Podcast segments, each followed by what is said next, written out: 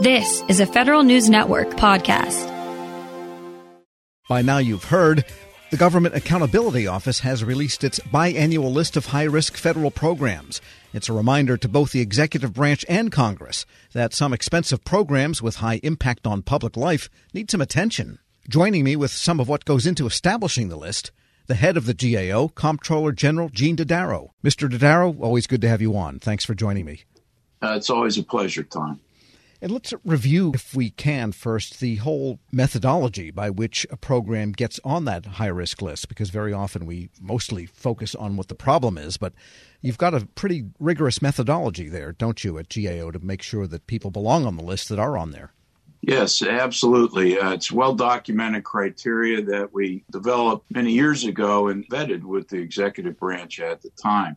It has both quantitative and qualitative aspects to it from a qualitative standpoint, we consider anything that has potentially negative implications for public health and safety, our economy, national security, homeland security, or the performance of critical programs and activities that Americans rely on.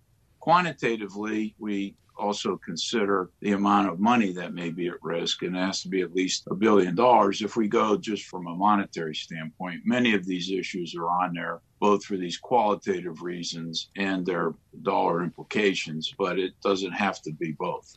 We also have well developed criteria, Tom, for deciding when we take someone off the list. There has to be leadership commitment. There has to be a capacity, both resources and the type of skills and people needed to be able to do it. An action plan. There have to be some monitoring efforts of interim milestones and metrics, and then obviously some demonstrated progress in reducing the risk or solving the problem. We don't look for zero risk. That's not practical. We look for whether the risk is being managed as appropriate under that particular circumstances of that program or activity. And this year we did have some piece of good news the removal of the DoD support infrastructure. That's been on there, I guess, quite a while. Give us the story of how something gets off. Well, in that manner, there were several key factors. Number one, they reduced their office space and warehouse space. They also reduced the size of properties. And actually, they were over, I think it was about two thirds of the total government wide reduction in those areas. They've also moved to adopt our recommendation to consider agreements with local governments to provide services to them, which has brought their costs down. They've brought their total leasing costs down. And they've agreed to implement, Tom, our recommendations regarding base closure rounds. We had a number of recommendations. And so if Congress does authorize another base closure round, they will have a better methodology and approach for doing that. It's important also to recognize that while we take someone off the list, they're not out of sight. And so we keep monitoring them. They still have some issues concerning the property information that they keep, their data. It's gotten a little better, but it still has a ways to go. But as you know, we have real property management government wide on the list. And we also monitor the financial statements that are prepared for DOD. So we'll keep an eye on their progress on the data area. But they were one of seven areas that improved over the past two years. And so uh, we were pleased to be able to remove them. And I want to talk about two of the significant ads this year. One seems to be connected indirectly, I guess, with the pandemic, and that is the emergency loans for small business. And there were all kinds of promises of transparency and oversight, huge mechanisms set up in the enabling legislation. And yet, here it is before the loans are even all spent in some cases on the high risk list. Yeah, well, I don't want to take away from the important value that that program has brought to small businesses across the country. It's been a vital part of dealing with the pandemic and trying to deal with our economic repercussions from the pandemic. And so it's had important value. However, there are hundreds of billions of dollars that have been spent. So you need appropriate transparency and accountability and it's really not met the expectations that were set for it. In addition to GAO's findings, their financial auditor this year was unable to give an opinion on the financial statements of SBA due to problems in not having adequate documentation for their loan balances and some of their internal controls and other procedures. Now, we recommended, Tom, last June that they put in place an oversight mechanism, and we're still just not getting some of the details on how that's going to be put in place. I recognize they quickly moved in March. There was a lot of concern, and so they did that. And, and while they weren't able to establish everything before the program started, they needed to move quickly thereafter to safeguard. There have been a lot of reports on fraud in this program, a lot of investigations underway. And so we felt it was prudent to raise the profile of it to ensure quicker adoption of our recommendations and those of their financial audit. And beyond the financial considerations, do you also take into consideration whether the loans went to the intended businesses and that they were distributed in a fair and equitable manner? we'll be looking at the distribution of who received the loans. Now, there was a wide criteria initially that was established, and that criteria has been narrowed with subsequent iterations of the program. There's been additional funding that was given in December, and there's discussion underway now with regard to the latest legislative package. So we'll be looking at that as whether they courted it in accordance with criteria, but at least providing transparency. You know, originally they were not going to report publicly who received loans of under $150,000 until there was a court mandate that they do that. And so I think uh, going forward, there'll be more transparency, which will help, but we'll be looking at that carefully, Tom. And the other ad was drug misuse and dealing with the whole issue. You didn't state it directly, but it sounds like the opioid crisis, which kind of got shunted to the background in the news sense because of the advent of the pandemic. But that is very much a crisis still with the United States, a public health crisis. Absolutely. You know, between 2002 and 2019, 800,000 people died from a drug overdose we're covering, Tom, both misuse of prescription drugs, but also abuse of illegal drugs. And so it's a broad category. From May 19 to May 20, which is the latest preliminary data available from CDC, it had the largest recorded uh, number of deaths, 80,000 on an annual basis.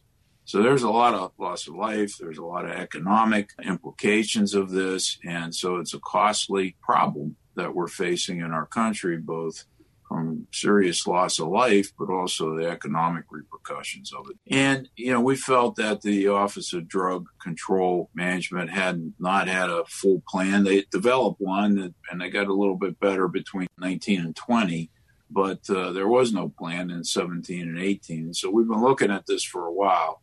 And it requires greater federal leadership, greater coordination, not only among federal agencies, but with the state and local sector, private sector, healthcare providers, law enforcement officials. It's a multifaceted problem that's plagued the United States for many years. And I felt it was time to elevate this to the high risk status in hopes that it would get greater attention and we'd make greater progress from a human standpoint as well as a financial one. And we're going to take a short break here, and we'll be right back with more of Gene Dodaro, Comptroller General of the United States. And another issue that seems connected to the pandemic and also kind of related in some sense to what we were talking about earlier with respect to the opioid crisis, and that is NIH management of public health emergencies. Was that a pandemically related question or something broader? Well, we looked at the whole Department of Health and Human Services. So it was really an HHS issue there, Tom. And the effort there was really picking up on things that we had identified pre pandemic with regard to biodefense, handling of H1N1, and previous communicable disease outbreaks. So we've got a set of evolving lessons learned out of dealing with public health emergencies. Uh, there are four that we're tracking right now. One is have a greater clarity on roles and responsibilities. They aren't always clear as what's federal versus state, local, you know, who among the federal agencies has responsibility. So this needs to be clearer and uh, well established and well developed ahead of time. So we're not sorting this out in the middle of a pandemic. There needs to be earlier increase in transparency and accountability. We've kind of talked about that in the emergency loan program, but it's equally true in the health arena. And uh, we've identified opportunities for improvement there. Also, you need better data. You know, we've been plagued with incomplete and lack of comprehensive data during the pandemic on testing. There's questions now about who's receiving the vaccine, how it's being distributed equitably across different racial groups who have been affected differently by the pandemic. So there's questions about that. And so we need better data. What the pandemic has done is really laid bare the decentralized nature of our public health system in the United States. And we need to focus on the type of consistent data that we can collect across the country to have better surveillance and better target where we need to allocate resources. And then the last area is clear communications, Tom. This has been a problem. There have been inconsistent information regarding school openings, who should be tested, who shouldn't be tested, whether you should wear mask, you shouldn't wear mask, and you know we need clearer communications consistently among time vaccine issues another example of that. And so the, these are the lessons learned that we're tracking and to make a determination whether we want to add this area after we pass this pandemic to the high risk list to make sure we're in a better position to deal with future emergencies. And zooming out to the list as a whole, did you have evidence that other programs or the government in general has been affected by the pandemic? We're looking at many of those issues now. Uh, we're looking at how agencies adapted to telework uh, for example, across government and how it affected their operations. We point out in the high risk report how it did affect certain areas on the high risk list, for example, at Social Security Administration and at VA, in terms of their ability to handle disability claims. I mean, they weren't able to do in person interviews. They had some difficulty getting medical data. They're sorting through that and they're trying, but that's caused a backlog in those procedures. It's caused problems at the IRS, for example, and their inability to process the paper returns that they still receive. While a lot comes in electronically, there's still millions of forms that come in. They weren't able to get into their service centers for a while, open the mail, and as a result, they had to pay interest on late refunds. So it's had a wide impact across the agencies, and we're looking at lessons learned there as well. And I guess it affected some of the specific programs on the list, and we'll just kind of do the lightning round here. The decennial census certainly was affected by the pandemic and still living with the issues, aren't they? Absolutely. I mean, they had to shut down for a couple months, maybe a little bit longer. Uh, that affected their data gathering in the field. Now, while this year they used an internet response rate, which helped in that area, they still had to go in person to follow up where people didn't respond either in through the internet or through the regular mail uh, brochures that they have. And so then they stopped their data collection earlier than what they originally were planning to do. And so they're sorting out right now a lot of issues about you know what the quality of the census would be and the amounts that would be sent for apportionment and redistricting are yet to be determined Right, and they really haven't come out with the full results. So the deadline, even though there was an argument with Congress and the administration at the time over what the deadline would be, the reality is that the deadline has come and gone, and whatever they set as the new deadline is still ahead. That's correct, Tom. All right, and USPS, the Postal Service financial viability, that's been a perennial, but yet also exacerbated in some ways by the pandemic.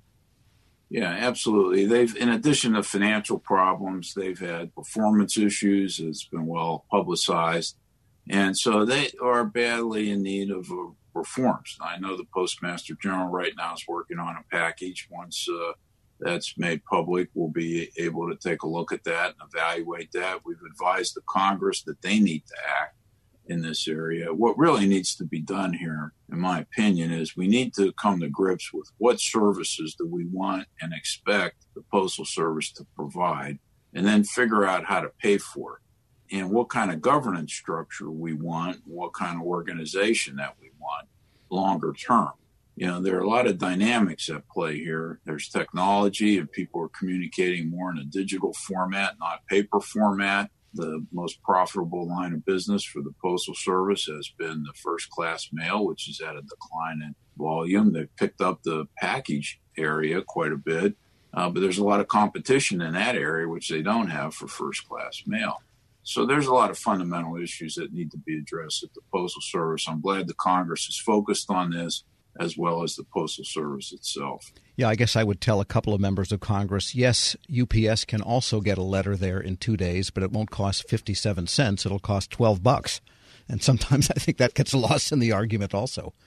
Yeah, well, and there's a lot of concern about rural areas and uh, you know, and the interconnectedness of the public service aspects of the postal service in having a unified system. And so the real question is, we still seem to want that kind of an approach, and we want it as a public service.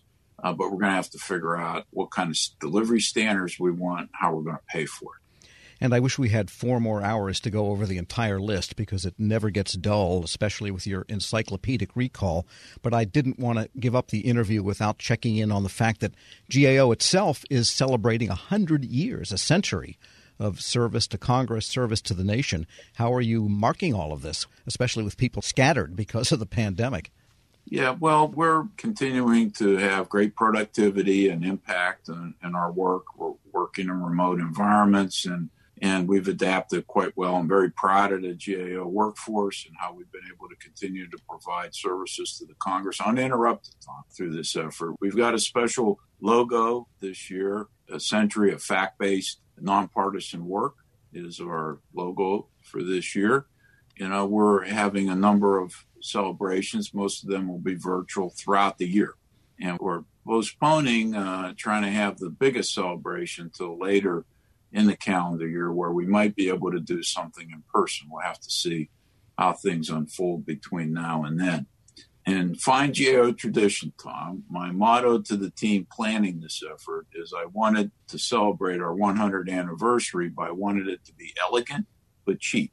So we're not spending a lot of money on this, but we are celebrating in, in a number of different fashions in, a, in an appropriate way. But at some point, you've got to have a yard by six foot cake at some point, right? Well, we'll see, Tom. You know, there are rules against using federal appropriated money for, for food. So we're, we're not going to run afoul of the appropriation law. All right, so maybe pass the hat in this case, and if you want a cake, put a quarter in the kitty. Comptroller General Gene Dodaro heads the Government Accountability Office. As always, thanks so much. Uh, it's always uh, good to be with you, Tom.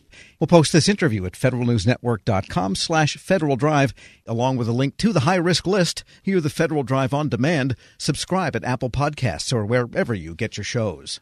Grab a 30-day free trial of Live by Live Plus, and you'll get unlimited skips, commercial-free music, and all of the podcasts and live streaming events you can handle. Visit livexlive.com slash podcast one to learn more and start your free trial.